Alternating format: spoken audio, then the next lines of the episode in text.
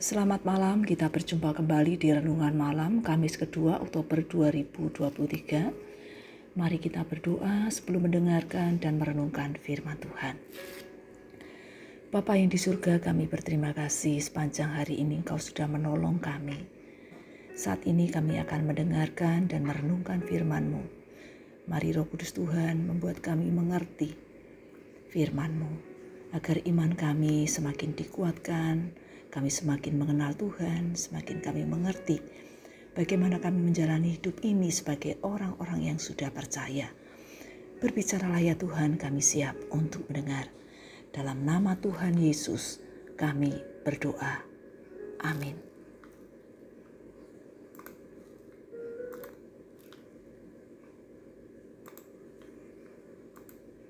Matius pasal 11 setelah Yesus selesai berpesan kepada kedua belas muridnya, pergilah ia dari sana untuk mengajar dan memberitakan Injil di dalam kota-kota mereka. Di dalam penjara, Yohanes mendengar tentang pekerjaan Kristus, lalu menyuruh murid-muridnya bertanya kepadanya, Engkaukah yang akan datang itu, atau haruskah kami menantikan orang lain? Yesus menjawab mereka, "Pergilah dan katakanlah kepada Yohanes apa yang kamu dengar dan kamu lihat. Orang buta melihat, orang lumpuh berjalan, orang kusta menjadi tahir, orang tuli mendengar, orang mati dibangkitkan, dan kepada orang miskin diberitakan kabar baik. Dan berbahagialah orang yang tidak menjadi kecewa dan menolak Aku." Setelah murid-murid Yohanes pergi, mulailah Yesus berbicara kepada orang banyak itu tentang Yohanes. Untuk apakah kamu pergi ke padang gurun? Melihat buluh yang digoyangkan angin kian kemari? Atau untuk apakah kamu pergi? Melihat orang yang berpakaian halus? Orang yang berpakaian halus itu tempatnya di istana raja. Jadi, untuk apakah kamu pergi? Melihat Nabi? Benar. Dan aku berkata kepadamu, bahkan lebih daripada Nabi. Karena tentang dia ada tertulis. Lihatlah, aku menyuruh utusanku mendahului engkau. Ia akan mempersiapkan jalanmu di hadapanmu. Aku berkata kepadamu, sesungguhnya di antara mereka yang dilahirkan oleh perempuan, tidak pernah tampil seorang yang lebih besar daripada Yohanes Pembaptis. Namun, yang terkecil dalam kerajaan surga lebih besar daripadanya. Sejak tampilnya Yohanes Pembaptis hingga sekarang, kerajaan surga diserong dan orang yang menyerongnya mencoba menguasainya. Sebab semua nabi dan kitab Taurat bernubuat hingga tampilnya Yohanes. Dan jika kamu mau menerimanya, ialah Elia yang akan datang itu. Siapa bertelinga, hendaklah ia mendengar. Dengan apakah akan kuumpamakan angkatan ini? Mereka itu seumpama anak-anak yang duduk di pasar dan berseru kepada teman-temannya.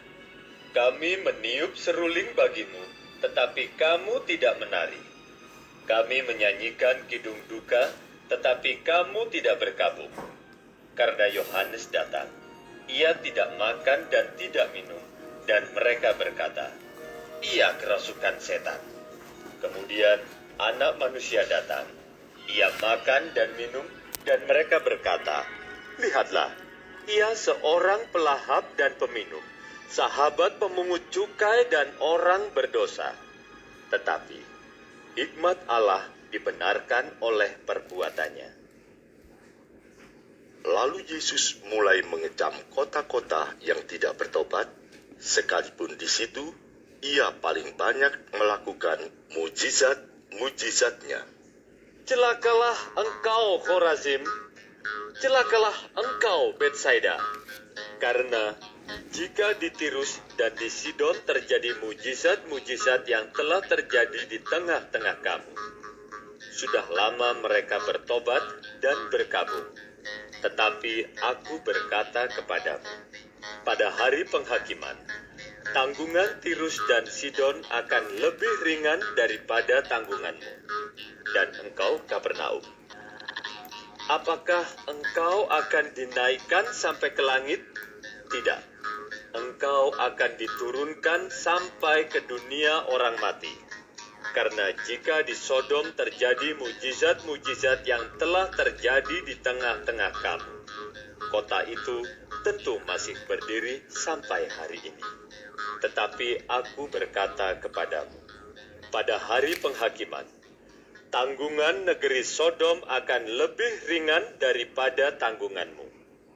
Pada waktu itu, berkatalah Yesus, Aku bersyukur kepadamu Bapa, Tuhan langit dan bumi, karena semuanya itu engkau sembunyikan bagi orang bijak dan orang pandai, tetapi engkau nyatakan kepada orang kecil. Ya Bapa, itulah yang berkenan kepadamu. Semua telah diserahkan kepadaku oleh Bapakku, dan tidak seorang pun mengenal anak selain Bapa, dan tidak seorang pun mengenal Bapa selain anak, dan orang yang kepadanya anak itu berkenan menyatakannya. Marilah kepadaku, semua yang letih lesu dan berbeban berat. Aku akan memberi kelegaan kepadamu. Pikulah kuk yang kupasang dan belajarlah padaku, karena aku lemah lembut dan rendah hati, dan jiwamu akan mendapat ketenangan. Sebab kuk yang kupasang itu enak, dan bebanku pun ringan.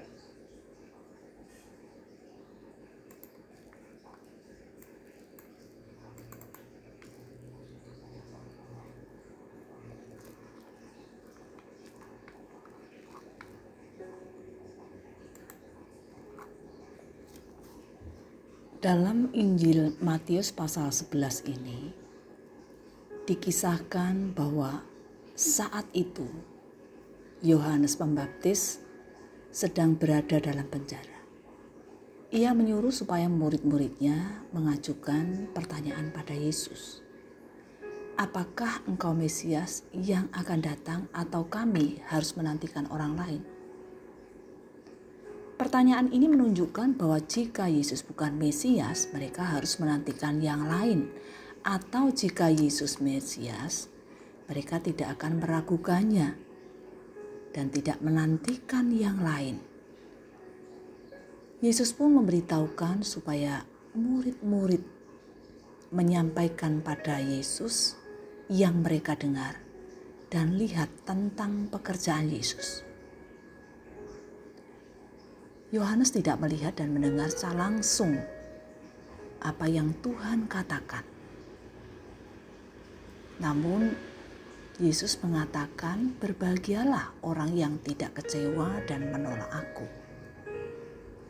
Walaupun Yohanes dalam penjara, ia meyakini bahwa Yesus adalah Mesias yang dinanti-nantikan.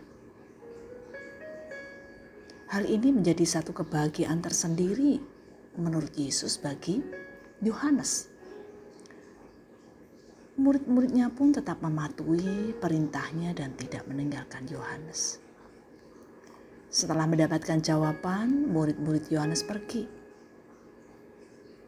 Masih banyak orang yang mendengarkan apa yang akan Tuhan katakan.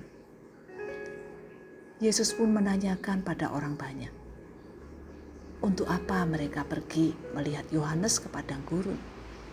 Tempat yang terasing, tempat yang tidak menyenangkan.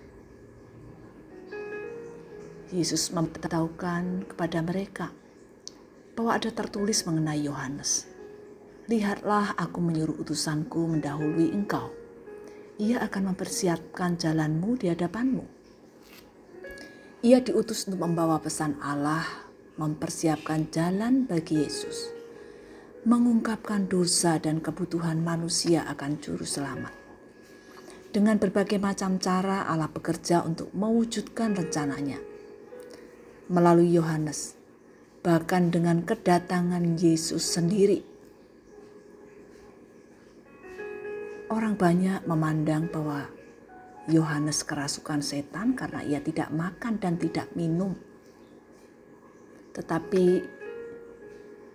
mereka pun juga memandang Yesus yang datang, makan dan minum, dipandang sebagai pelahap dan peminum, sahabat orang berdosa, sahabat pemungut cukai orang yang berdosa.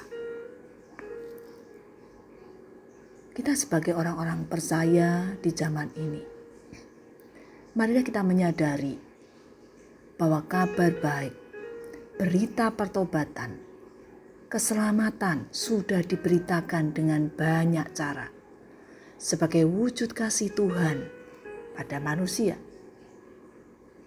Ketika kita mengetahui akan hal ini, mari kita renungkan apa respon kita Apakah kita hanya cukup mendengar, cukup mengerti bahwa Yesus adalah Mesias? Atau masih bertanya-tanya bahwa benarkah Yesus adalah Sang Juru Selamat? Mari kita bersyukur. Tuhan sudah memakai banyak cara, bahkan Ia sendiri telah datang ke dalam dunia untuk mencari dan menyelamatkan orang berdosa. Tuhan menolong kita kedapatan setia kepada Tuhan sampai selama-lamanya. Kita berdoa. Tuhan Yesus kami berterima kasih, kami orang-orang berdosa. Tuhan beri kesempatan bukan hanya mendengar kabar baik, tetapi Tuhan juga menaruh dalam hati kami untuk percaya pada Sang Juru Selamat, yaitu Yesus Kristus Allah yang sudah datang ke dalam dunia ini. Mari Tuhan menolong kami supaya kami semakin mengenal Tuhan Yesus. Kami pun dimampukan untuk setia kepada Tuhan selama-lamanya. Bapa, banyak sesama kami yang belum mendengar kabar baik.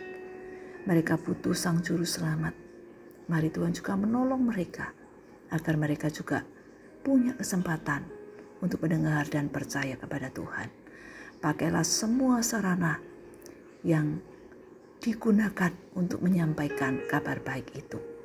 Terpujilah nama Tuhan, kami berdoa dalam nama Yesus. Amin. Bapak Ibu sekalian, selamat malam, selamat beristirahat. Tuhan Yesus memberkati. Amin.